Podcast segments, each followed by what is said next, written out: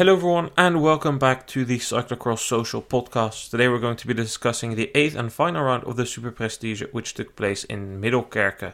Issam, thank you for being here to discuss the Noordzee Cross. yeah, thank you for having me. On the men's side, Eli Iserbyt was already sure of the overall victory in the classification, but he was eager to finish it off in style by taking a victory. But for the first part of the race, he was not really in contention for the victory. It was Joris Nieuwenhuis who opened an early lead in the race. There was a chasing pack behind him. First, it was Joran Wyseure who tried to bridge to Nieuwenhuis. He actually came to seven seconds, but then faded, then had chain issues, and then I'm not even sure if he finished the race. I think he DNF'd after he needed to run like half a lap. A group of three riders formed behind that was Iserbyt together with Nieuwe, uh, Iserbyt with Van der Haar, and then Vanthourenhout eventually made his way up there. In the start, Vanthourenhout was held up after he got into a verbal argument with Ryan Kamp and Pim Ronhaar. was a very weird situation going on there. But once Vanthourenhout was there, he and Van der Haar were pacing. Iserbyt, for the best part of 40 minutes, looked to be struggling to following the two. But then all of a sudden, the young man was awoken by something, I don't know, maybe some cheers by a spectator or a song coming on. But Nieuwenhuis completely imploded. Iserbyt stormed to the front, passed Van der Haar, passed Vanthourenhout, bridged 25 seconds in one gap to Nieuwenhuis, overtook him, and then looked to be ready to take the win. However, Vanthourenhout didn't give up without a fight. In the penultimate lap, Vanthourenhout came back to 5 seconds on Iserbyt, but had to let Iserbyt go. Iserbyt took the win, his 49th of his career, ahead of Michael Vanthourenhout, and Joris Nieuwenhuis ended third. Very weird implosion there by Nieuwenhuis. He said after the race he had a bad day and that he felt it coming, but he just loved the course so much that he just kept going.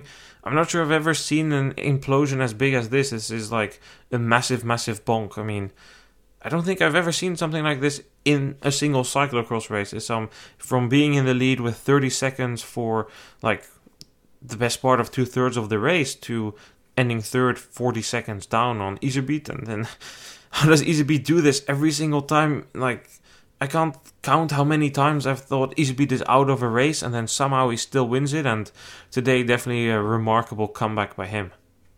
Yeah, absolutely. I think that um, he came in his element the moment that he saw that there was a chance for him to get a victory. And I think that he summed it up quite well in the, the post race interview as well because he knew from last year, he said that it was a a hard course and a difficult one also with the circumstances that it had last year, and and this year he felt that it was kind of the same. So he tried to be a little bit, you know, easier with the with the pace in the beginning and paced himself very nicely, I would say. And it definitely helped that uh, Nieuwenhuis didn't have his day and and, and really kind of imploded. That is something that I haven't seen in recent times, especially for someone in the lead. We have seen it in the midfield a little bit more, but this was definitely somewhat ex- exceptional, and especially on the way he was riding the first couple of laps, I was like, this is gone. This the race is over. Newhouse is going to win it, uh, and we're going to see a, a, great battle for, for second and third with uh, maybe Vanthourenhout, Iserbyt if he was able to get himself back to the front, and, and maybe with Van der Haar also. But uh, that changed very quickly, basically in one lap, and that was all that that was needed for the race to be changed. And then Iserbyt passed him quite quickly, and Vanthourenhout uh, was also able to pass Nieuwenhuis, and that was all that the race uh, was done. So I think, yeah, for for Iserbyt it was a very very strong race and surprising in a way because if you look at how he was racing at the Worlds, I thought that today was not going to be his best day, and it looked like that, but he found something and was able to bring that victory home. But you know, he was saying that it took a lot of energy. So I'm I'm interested to see what he will do uh, tomorrow. Well, earlier this week in Maldegem, the exact cross he won in a similar fashion. He was on the back foot. I mean, I don't take that race serious. It's a circus event just through the parks. I mean, it's fun, and normally the world champion shows its jersey for the first time there. So I get like the right to exist of that race, but it's like super hard to overtake. It's not really a serious race, but Iserbyt there was also just in the pack for most of it. Then Ronhaar crashed in front of him, and from the lead, he just didn't let Vanthourenhout pass him. If you keep the pace high there, you win. So as you say, he didn't really have a good day at Worlds. He has said earlier that he wasn't even sure if he would continue a season after the World Championships because he's been feeling tired and just done with the season ever since January. Interesting that he now takes two wins in a row. I mean, you really know it's post World Championship season when Iserbyt and Vanthourenhout start getting the Pauwels Sauzen 1 2s again normally it's, it's almost traditionism that they do that. It's not as bad when Sweeck was also there and made it a one, two, three. Or remember that pathetic time when they were fighting Van der Haar for the overall Super Prestige win and Vanthourenhout and Sweeck almost need to come to a bloody standstill to let Iserbyt stay with them. It's it's always weird, weird races here after the World Championships, and that's why I also don't attach any value to the results that are scored here because you can just see a rider like Ronhaar peaked for Worlds last week, and he's just completely done now. He's tired, and then you have a good day, and you can have a bad day. So I don't really add any value to that eighth place of Ronhaar. I'm not going to be talking like in the beginning of the season, where's the consistency or anything. It's just the tiredness from post Worlds which really influences these races. Van race wasn't really influenced by tiredness; it was more influenced by an argument in the first lap. Issam, what was that with uh, with Kamp there on one of the first hills? From what I saw, it probably was something along the lines of Kamp trying something on the inside there of Vanthourenhout. Van, what Vanthourenhout said at the end of the race, it was probably something that that happened already in Maldegem that irritated uh, Kamp in a way, and, and, and then he wanted some revenge or at least try to. Uh, you know, give him back the favor that he got in, in Maldegem. He tried to go on the inside, and Vanthourenhout blocked him there. And now he was uh, keen to return the favor, but yeah, it it was very silly, but very typical for the end of the season. I think both of guy both of the guys are kind of done already. They you know it's they have to because for the classification and all that, and also just to still get some some money on the on the account. And you're uh, a cyclocross racer in the end, so these are races that also count but you could definitely feel there that for them it was a very long season and they want to kind of end it already. But yeah, very weird, and also the way it, I, I didn't really understand it. I thought we might see some fist being thrown here, but uh, fortunately we didn't see that. And uh, fortunately, unfortunately, unfortunately, nah, nah, we, nah, we, we, I need nah, some nah. some big spice and pepper, some Rob Peeters style fights in Hamme. I know, but it's it's like for you know, I, I feel that cyclocross is not really a sport where you should be uh, throwing your fist. Then you should maybe try boxing or, or do something else. I think then that that would be the better better sport for an athlete. I think you have to. I, I didn't like that overall. I really felt that it was like some some some big guy kind of stands and and being like what what what do you have and I I don't know. It was a bit. I don't think there's any place for that in the sport, but I don't think we should be exaggerating it. Also, it's just the circumstances that led to it, and uh, I think Van said it well. You know, they have to talk about it, and then everything will be will be good in a way. But I feel, and and I think that Van said it himself also. That really kind of costed him a better chance to be with Iserbyt in the last lap because you know he really had to spend some energy there because there were a lot of you know he didn't lose so much time there but he definitely lost a lot of places there because there were quite some riders that passed him before he actually got back on his bike and went uh, along with his race and i think that that definitely played a role in his second place and what i definitely thought in the end that was you know i kind of understood it but i was also a bit confused by it was that he was a little and I really have to emphasize on the, a little uh, annoyed by the fact that Iserbyt didn't wait for him. And in a way, I can understand it uh, because obviously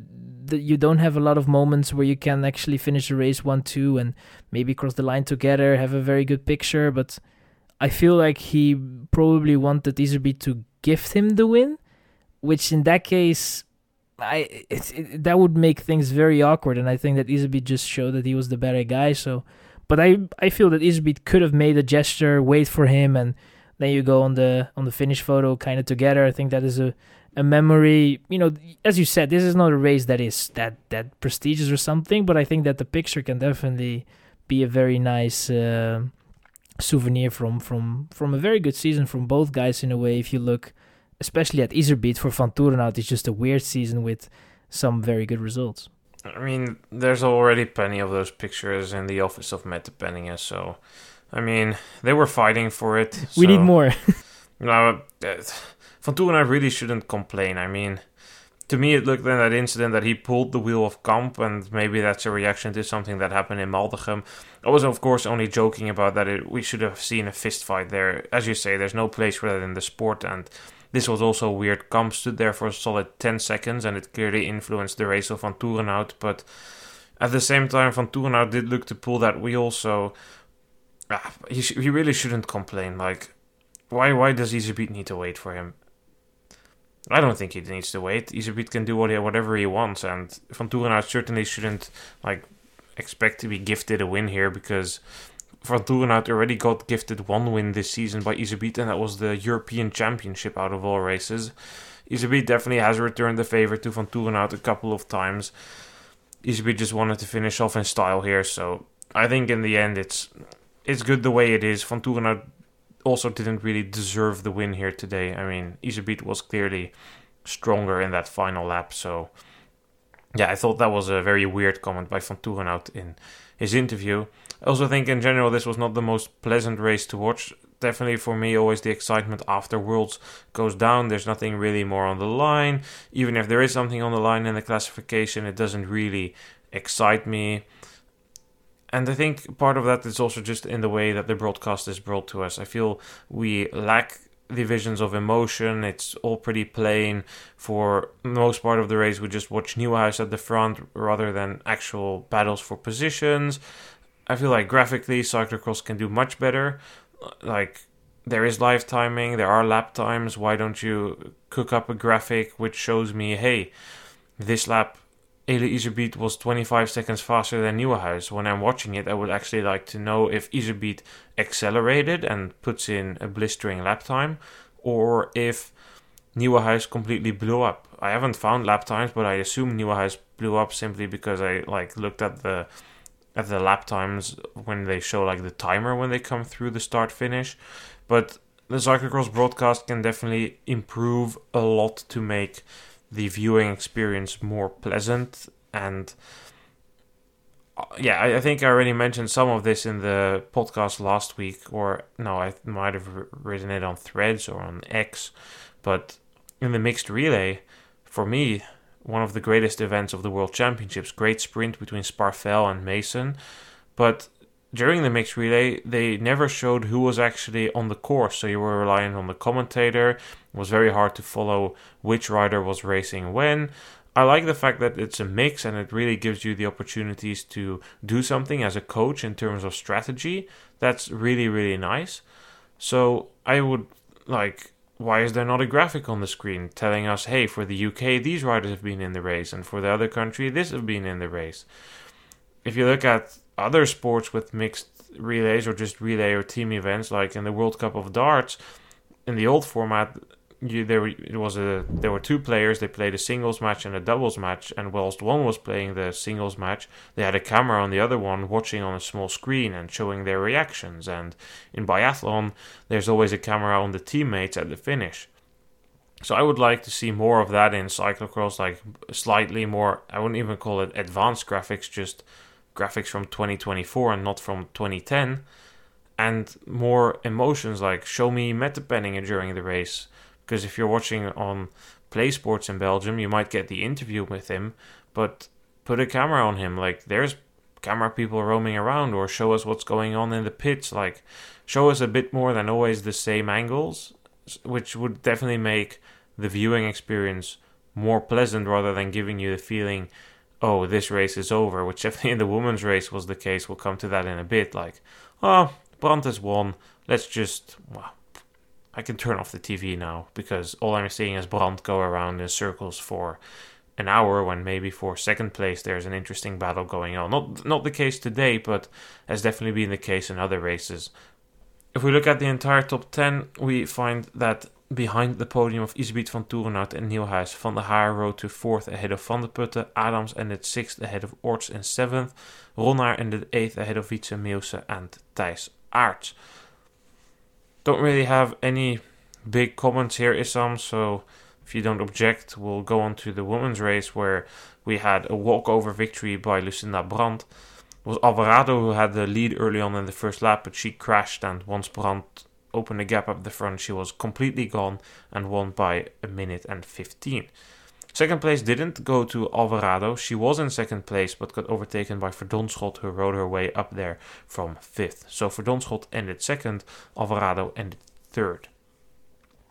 Blowout victory here by Brand Issam.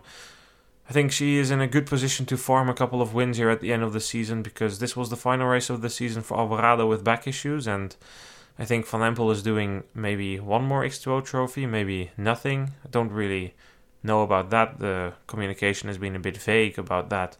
Pieterse is on holiday preparing for Paris now, so Brand in the perfect position to add a number of W's to her result sheet. Yeah, definitely. It's uh, definitely one way to end the season, I would say. And when you have the opportunities, you have to make use of it. And I think that that is kind of the charm of, of, of the end of the season after the Worlds that you, uh, they some of the riders that normally do not get the chance, but or were just kind of shy of, of winning a, a race now have the opportunity to do so. And I think for Brand it was mm, you know before the race she was not very sure about how the race would go for her because she was um, a little worried about how the about the course and the the technical parts of it in a way it, it, but she managed it quite well and I think that it definitely helped that Alvarado is um, has been on a decline in the last part of the season um, partly probably because of, of her back issues in a way that are playing up and you know then you're just hoping uh, for the season to end and it is also the last race for Alvarado so I think for her it is uh, it is definitely time for her to, to take some rest because I think that she definitely had a very good season and can be very proud of what she has achieved this season and for Brand it's uh, yeah there is still some some races left so she can uh, kind of you know the, the the weeks that she missed out on because of, of the injury she can now kind of make use of it and and try to uh, get some some W's uh, in the bank. I don't know about Van Empel to be honest because I I think that Van Empel is going to race tomorrow and then we'll call it also a day. It's not going to show up in uh, in Brussels, but I think that it is. Um, you know, t- today's race was not really a race with a lot of surprises. Maybe Verdonschot passing Alvarado was somewhat of a surprise, but also not in a way especially if you you know this time of the year such a race the motivation is very hard to find if a couple of things do not really go your way and if you don't feel like you have the best of days it is a little easier uh, and that's mm, you know not always the case but it's sometimes a little easier to say okay I, I have had enough. I will not take it easy but i i let this place go. It's it's okay. I i fight another day. I'll fight next season. It's all good. And I, I feel that that kind of with some riders happened, but overall we got not the most shocking results in I think in the entirety of the top ten. No, definitely not. And Verdonschot is maybe a slight surprise that she overtook Alvarado, but Alvarado has had those back issues, and she said that hampered her the entire race. So in that regard, I'm not super surprised. Apparently, Van Empel is on the start list for tomorrow. I know they've been back and forth on that. I don't know how accurate that start list is because Bäckstedt is also on that start list, and I'm pretty sure Bäckstedt is not going to be racing because she was in the north of Sweden today. So, yeah, Alvarado also on that start list. So, yeah, um, I don't know how accurate that is, but for sure, what we do know is that today Brand deserved that victory by far the strongest. Verdonschot ends, or not really completely ends it, but she continues a strong season, especially the second part of the season has been very good for her with a second place, Alvarado with those back issues, and a third. Despite that, Brand and Alvarado, and also for Verdonschot for that matter, can take a lot of positives from this season. They will definitely start the off season with a good vibe. Alvarado just knows, hey, I need to get a hang of whatever is hurting my back, put some more time into core, or just have a couple of sessions where people fix her back for the rest, yeah, if we look at the rest of the top 10, as you say, not really surprising. Brand ahead of Verdonschot, Alvarado and Riberolle. Worst in fifth, ahead of Bentveld, Van Alphen, Frank, Cant and Brouwers. Cant definitely not a good day. I think she maybe slightly mistimed her peak. She was very good in Hoogerheide and now in Tabor and here in Middelkerke hasn't exactly been up there with the best. But Issam, what do you think about Worst? Worst came here with a remote shot of winning the Super Prestige. She didn't do that. Alvarado won the overall. She ends fifth. It's not a horrible result, but it's also not a good result if you look at the quality of the field. Her results this year in the real big races haven't been that good. It's also not been horrendous, but it's like between the 5 and the 10 mark, with often, if everyone is there, including U23s, being lower than that 10 mark. I don't think Worst is going to go into the off season with a good feeling. This is like the second, third year in a row that she doesn't really have a great season. I mean, in the 2020 2021 year, she had a bad year, but at least at those World Championships in Ostende had that good result. Then she had a relatively good rebound season when she won in Koksijde, uh, was on the podium a number of times missed cycles was in Fayetteville because of COVID. And then now for two years, there's been this story about lingering issues with a knee influencing her, and then it's not really a factor, and then it is a factor, and then it isn't a factor. I don't really know with what feeling is Worst going to go into the off season because I can't imagine it being good. And how should she approach the next season? Well, probably not the same as she approached this season because it didn't really bring her that much. So I think that that you know, when you hear a rider, it's not always the case, but sometimes it is. When you hear a rider not really sure of what uh, the issue is, it's the knee, it's the back, it's this, it's that. It's most of the time they're searching for for a reason uh, why the results are not there. You know, maybe they see that the numbers in training are not that bad. They see that uh, overall they are capable of doing good numbers, but then they enter the race and it doesn't really show. I feel maybe that that could be an issue. It could also be an issue that there's just a lot of pains over the complete body in terms of the back and everything, and maybe just having some issue that still hasn't been found. We don't really have something clear on that, and I don't know. It's it's it's difficult to approach a next season in a way because, as I said, maybe you have to change it up, but that's a risk. If it doesn't really work out, it's another season that you kind of lose. The years are also counting in a way. It's not that there is a lot of progression that can be booked, but I feel that she definitely can do something that Alvarado was able to do.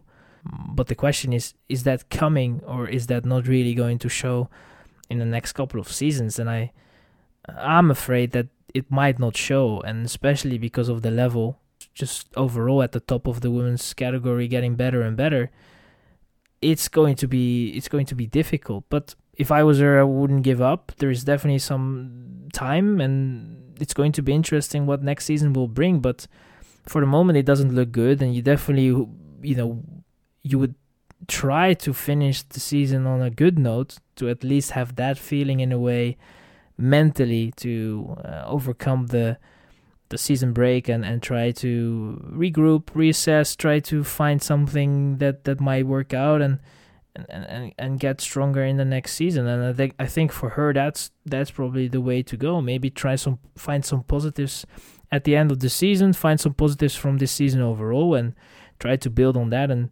hope for the best because that's basically what you can do. You can work very hard and hope for the best and you know sometimes then it works out and sometimes it will not work out and that's that's how life goes and that's how the the life of a rider goes also Worst is turning 29 this year. She is from December, late December, so genetically in the youth category, she always was at a significant disadvantage compared to the rest. She was almost a full year younger than her peers.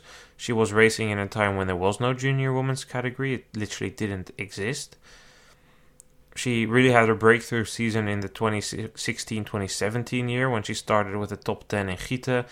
Then in Baal she got a sixth, and then she worked her way up to the podium in the World Cup in Hoogerheide with the elite, won the U23 title, and a year later she was really, really juking it out up front, especially in the second half of the season when once Maud Kaptheijns had kind of faded towards the end of the of the season. She started coming up there more and more. And then it took a bit of time to adjust, really the season after with, with the Worlds in Bogense, but then especially accumulating towards those Dubendorf World Championships, that was really her season.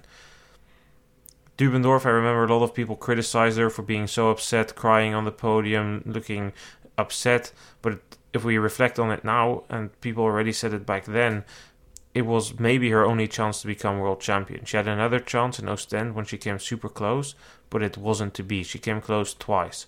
For me, if she's turning 29 this season, this is like make or break. I think it's going to be difficult for Worst to turn things around simply because the level in cross is increasing on the women's side more and more. There's more young girls starting to do cycling, cyclocross, believing that they can make a career there. They're riding longer. They have a better pathway into the sport through uh, youth categories with more teams supporting them.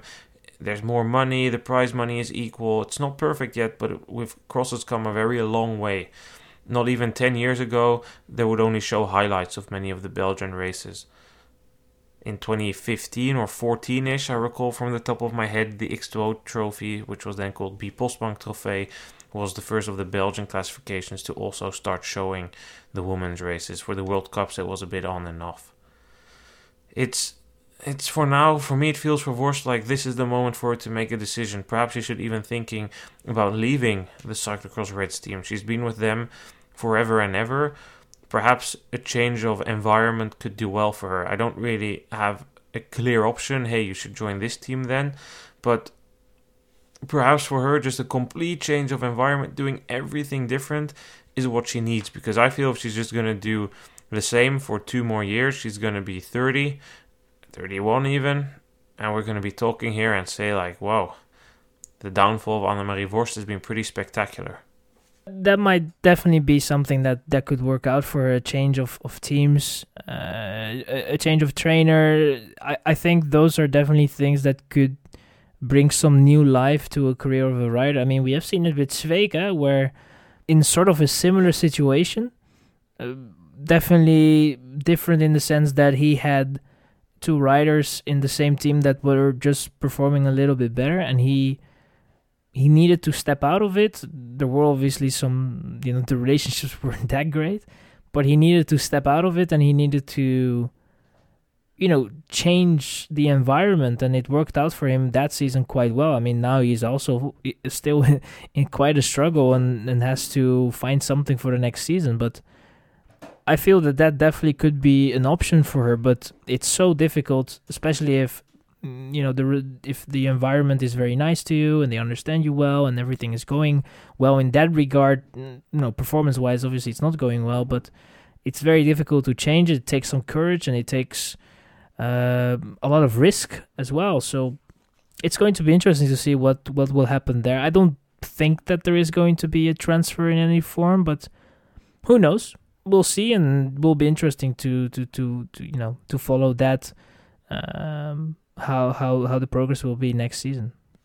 Yeah, definitely. I can definitely see the parallels with Sweeck. I think Betsema is at the same crossroad in her career. It's difficult moments for them. They need to make decisions. Betsema already turned 31 this year. She is even two years older than Worst, but they feel like they're from the same generation in the same boat, needing to choose: do we go left or do we go right? What do we do with the final few years of our career? Where are we going to take it? And it will be interesting to see. I I doubt that there will be a transfer as well as some. I just think that maybe she should completely reconsider her environment. Like I don't know, Baestaens is retiring, Spitz CX is continuing with a pretty unpromising junior.